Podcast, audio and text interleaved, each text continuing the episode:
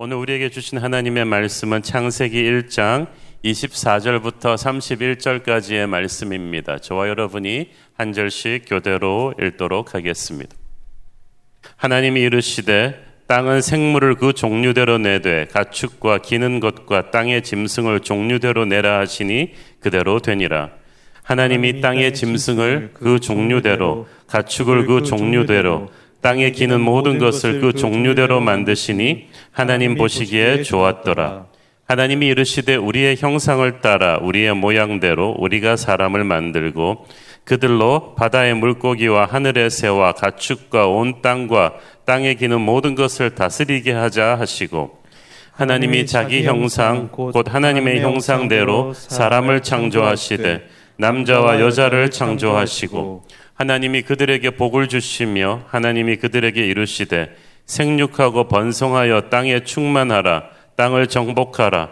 바다의 물고기와 하늘의 새와 땅에 움직이는 모든 생물을 다스리라 하시니라. 하나님이 이르시되 내가 온 지면에 씨 맺는 모든 채소와 씨가 진 열매 맺는 모든 나무를 너희에게 주노니 너희의 먹을 거리가 되리라. 또 땅의 모든 짐승과 하늘의 모든 새와 생명이 있어 땅에 기는 모든 것에게는 내가 모든 풀을 먹을거리로 주노라 하시니 그대로 되니라. 하나님이 지으신 그 모든 것을 보시니 보시기에 심히 좋았더라. 저녁이 되고 아침이 되니 이는 여섯째 날이니라. 아멘. 어제까지 우리는 하나님께서 창조 다섯째 날까지 어떻게 천지를 창조하셨는가를 살펴보았습니다. 하나님께서는 빛을 창조하시고 궁창을 만드시고 바다와 땅을 만드셨습니다.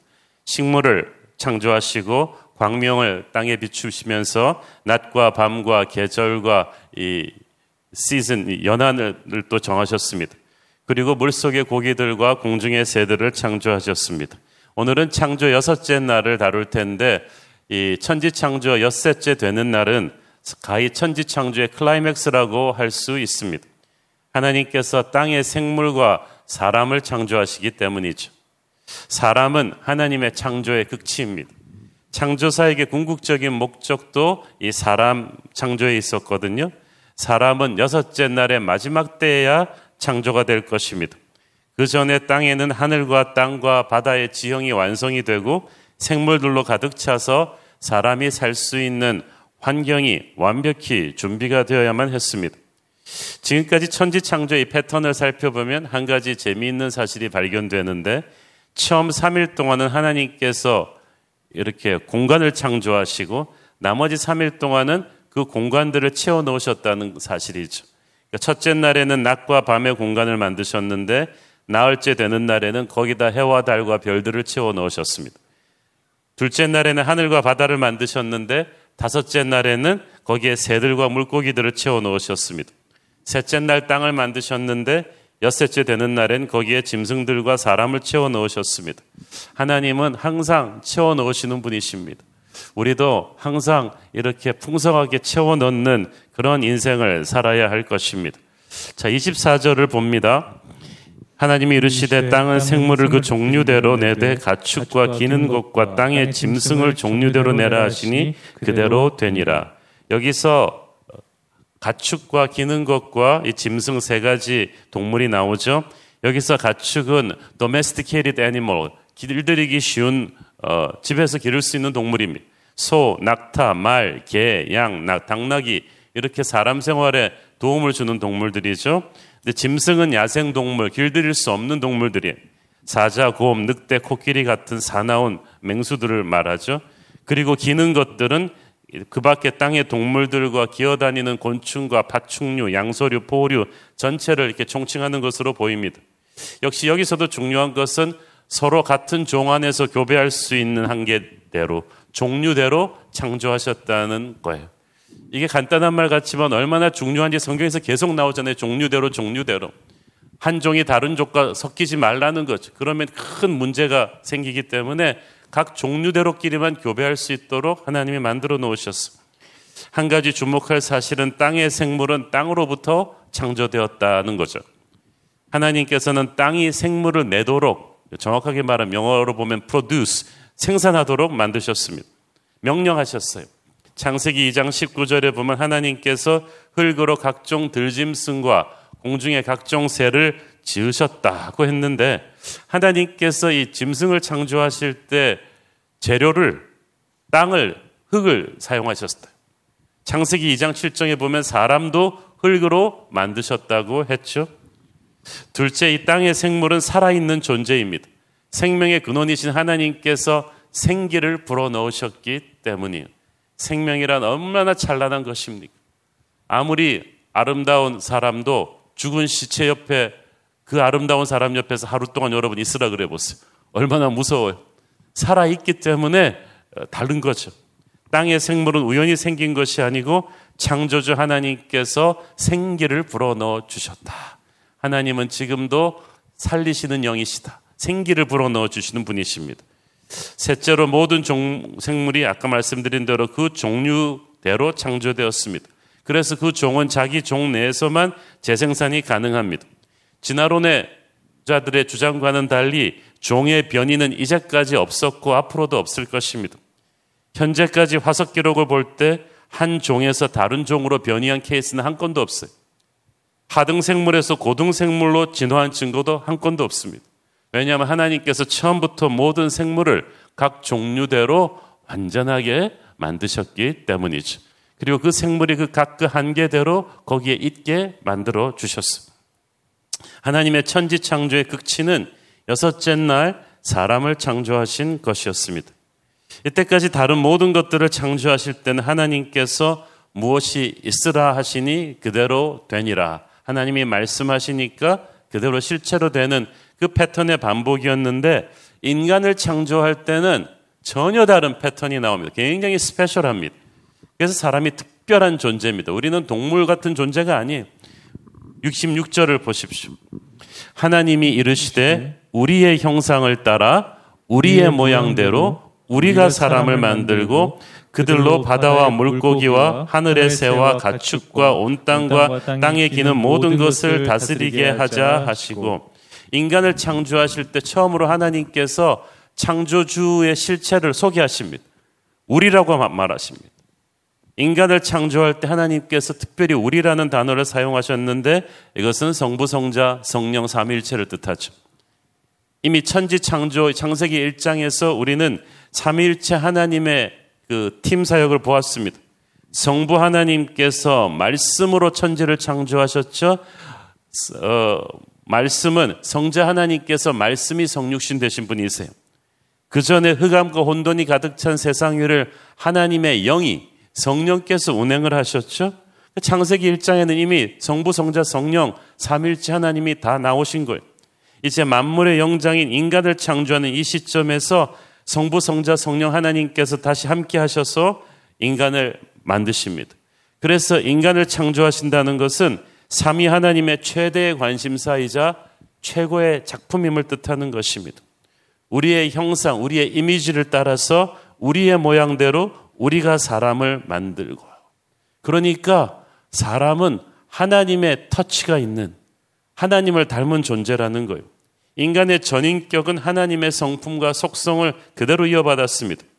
그래서 모든 피조물 중에서 유일하게 인간만이 하나님과 교제하며 살 수 있습니다. 인간만이 하나님과 인격적인 관계를 맺을 수가 있어요. 진화론을 주장하는 사람들은 원숭이 유전자와 인간의 유전자가 90몇 프로 동일하니까 뭐 어, 인간이 원숭이 형태로부터 진화했을 것이다 라고 주장하는데 인간은 결코 원숭이로부터 진화하지 않았습니다. 천지 창조 그 시점부터 인간은 하나님의 형상을 따라서 창조된 본질상 지정의를 갖춘 유일한 인격체입니다. 그러니까 우리는 짐승처럼 살면 안 돼요. 우리는 짐승이 아니니까. 살아있다고 다 같은 게 아니에요. 인간만이 유일한 영적인 존재예요. 따라서 우리는 스스로를 존귀하게 여겨야 돼요. 사람을 동물 대하듯 하면 안 되는 것이 모든 인간은 하나님의 형상대로 지어졌기 때문이고 인간이 인간을 다치게 하거나 죽이는 것은 가장 큰 죄입니다. 하나님의 형상을 데미지 시키는 것이기 때문이죠. 그를 만드신 자를 욕보이는 거예요. 인간이 존귀한 것은 그가 하나님의 형상대로 지어졌기 때문이에요.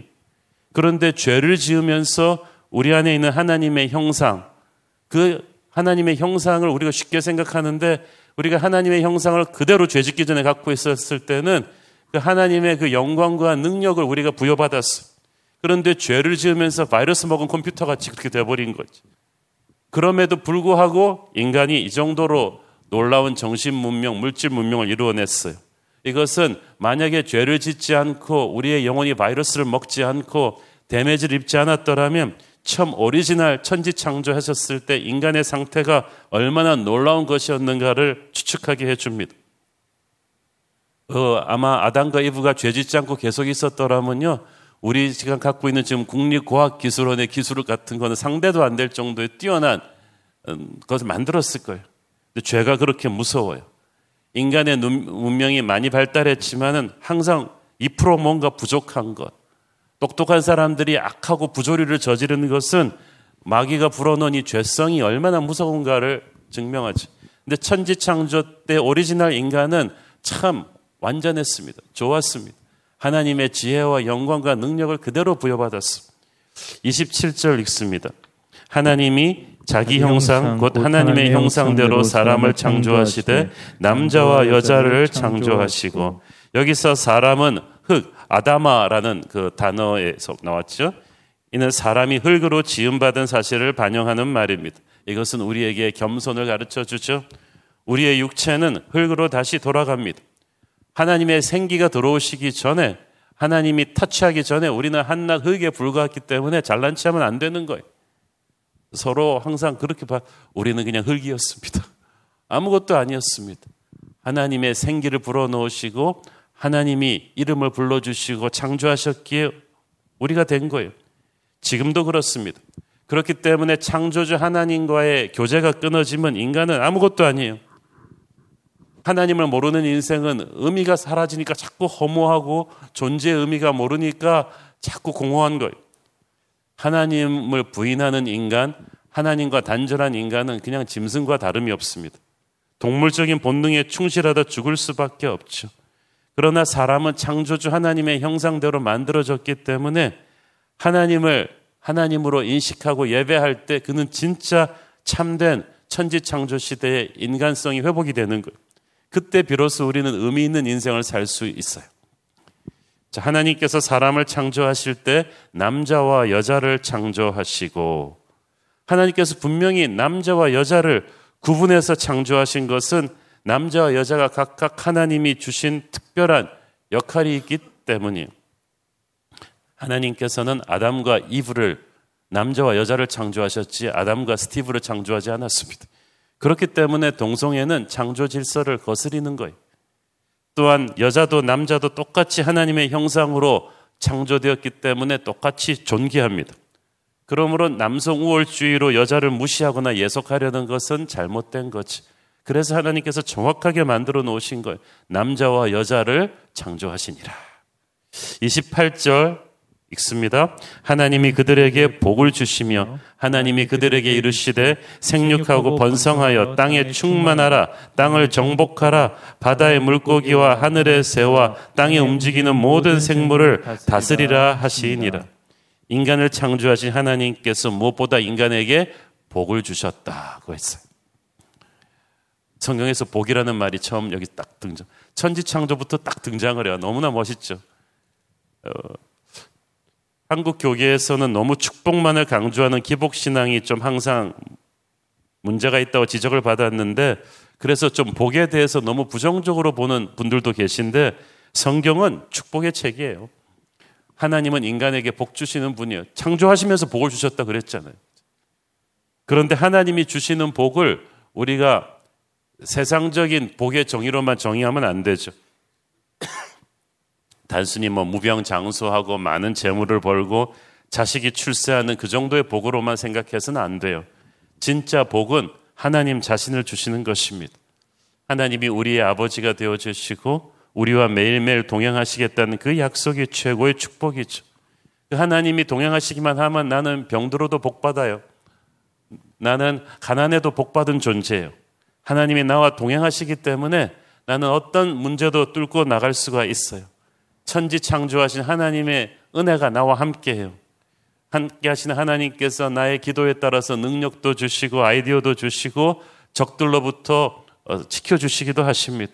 그래서 최고의 복은 하나님과의 아주 인티메트한 관계를 맺고 살아가는 것입니다. 복은 능력인데 능력은 관계에서 옵니다. 하나님과의 관계가 제대로 돼 있으면 모든 축복이 흘러 들어옵니다. TV, 컴퓨터, 세탁기 아무리 최첨단으로 들여놔도 전기 나가면 아무 소용이 없듯이 우리가 인생에서 아무리 돈을 벌고 학위를 가지고 그래도요 하나님과의 관계가 끊어지면 전기 나간 가전제품처럼 아무 힘이 없어요. 모든 축복은 하나님을 통해서 진짜 축복이 되는 줄로 믿습니다. 하나님이 인간에게 복을 주신 뒤에 두 번째 하신 게 뭐냐 하면은 만물을 다스리는 인생의 어떤 사명을 주셨어. 너는 이렇게 살아라. 그래서 동물에게 뭐 귀소 본능 이런 걸 주셨듯이 인간의 영적 DNA 속에 준 하나님의 사명이 있습니다. 28절 읽습니다. 그들에게 이르시되 생육하고 번성하여 땅에 충만하라. 땅을 정복하라. 모든 생물을 다스리라. 자, 생육하고 번성하라. 인간은 그러니까 서로 사랑해야 되는 존재이고 가정을 만들어야 되는 존재. 그런데 요새 자꾸 결혼을 안 하려 그러고 가정이 파괴되는 것은 창조 질서를 역행하는 거예요. 우리는 남자와 여자가 서로 사랑해야 되고요. 그를 통해서 가정을 이루어 가야 되는 존재. 그 가정이 커서 나중에 건강한 국가가 되는 거예요. 가정이 붕괴되잖아요. 나라의 미래도 없는 거예요. 그것이 하나님의 창조 질서 법칙이에요. 그리고 땅에 충만하라, 땅을 정복하라. 인간은 한 군데 머물러 있는 존재가 아니라 가서 개척을 하고 자기의 꿈을 펼치고 움직이는 역동적인 존재라는 거예요. 하루 종일 집에 웅크리고 있는 그런 어, 수동적인 무기력한 존재가 아니라 꿈을 향해서 달려가는 그런 존재인 거예요. 그래서 자꾸 인간을 통제하려 그러면 안 되고요. 하나님은 인간에게 자유를 주시고 꿈을 향해 나갈 수 있는 패션을 주시는 분이십니다. 땅을 정복하고 다스리라고 하셨어요. 우주를 다스리님께서 우리가 정복하라는 말을 내 밑에 두고 아무렇게나 해도 된다는 걸로 하는데 그렇게 되면 환경 파괴가 되죠. 이 정복하라는 말은 진짜 땅을 다스리라는 말, 경영하라는 말과 같이 연결이 돼 있어요. 하나님께서는 지구의 만물을 다스릴 권세를 인간에게 일임하셨어요. 이건 보통 권세가 아닙니다. 인간이 타락하기 전에는 모든 맹수들도 바다의 큰 고기들도 하늘의 새들도 다 만물의 영장인 인간의 권위에 복종했습니다. 여러분 아담이 중무장을 하고 사자에게 물려 죽을까 봐 두려워서 그렇게 에덴 동산을 다녔을까요? 아니에요. 그냥 아담이 나가기만 해도 사자고 곰이고 다 이렇게 복종하는 하나님의 권위가 주어져 있었어요. 그런 권위를 실어 주셨어요. 그것은 과시하고 함부로 하라는 권위가 아니라 하나님의 뜻대로 이걸 경영하라는 위임된 권위였죠. 그래서 하나님께서 태초에 아담에게 주신 이 지정의와 지혜와 능력과 권위는 상상을 초월합니다. 죄를 지어서 타락한 인간도 피라미드를 만들고 이렇게 엄청난 기술 문명을 만드는데 그 전에 어떻겠습니까? 인간이 자기 세상 밖으로 더 넓은 곳으로 더 깊은 곳으로 새로운 곳으로 가고 싶어 하는 열망은 태초에 하나님께서 너희들에게 세계를 충만히 채우고 다스리라는 사명을 우리에게 불어넣어 주셨기 때문이. 그래서 그 하나님을 잘 믿는 사람들은요, 꿈이 있어요. 열정을 향해 가지고 나갈 수가 있어요. 그런데 죄를 지어서 타락한 뒤에 하나님이 주신 그 열정이 데미지를 입었어요. 하나님이 주신 권위와 위험이 크게 훼손당해 버렸어요. 이전에는 자연을 인간이 다스렸는데 이제는 자연과 싸우면서 개간을 해야 돼. 자연을 두려워한 나머지 자연을 실문으로 섬기는 사람들도 많아졌어. 막 나무에다 절하고 물에다가 절하고 달에다가 절하고 바위에다가 절하고 인간이 발전하면서도 이렇게 미신이 많고 불안한 것은 하나님과의 관계가 데미지를 입었기 때문이죠. 그런데 하나님과의 관계가 회복이 되면 그 이전의 위엄과 영광을 다시 회복할 수 있습니다. 자, 이 인간의 창조까지 천지 창조가 끝나시고 31절이 중요합니다. 하나님이 지으신 그 모든 것을 보시니 보시기에 심히 좋았더라.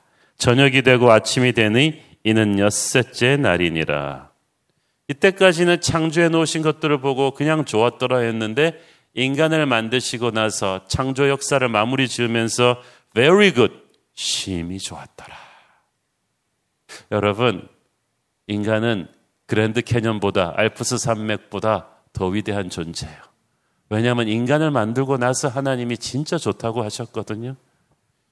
천지 만물도 그 어떠한 절경도 하나님의 형상을 닮은 인간에 비교하면 아무것도 아닙니다. 성경은 우리가 그토록 보배롭고 존귀한 존재임을 선포합니다. 그러므로 우리는 스스로를 함부로 여겨서는 안 되고 서로를 함부로 여겨선 안 돼요. 그리고 우리가 보배롭고 존귀한 것은 창조주 하나님 안에 있기 때문에 가능한 것입니다. 그 창조주 하나님의 다스림을 거부하고 밖으로 탈출해 버린 인간은 추해져요. 더 이상 very good이 아니라 terrible이 돼 버리는 거예요. 우리가 very good, 심히 좋았더라가 될 수 있는 것은 하나님의 다스림 안에 온전히 거하기 때문인 줄을 믿습니다.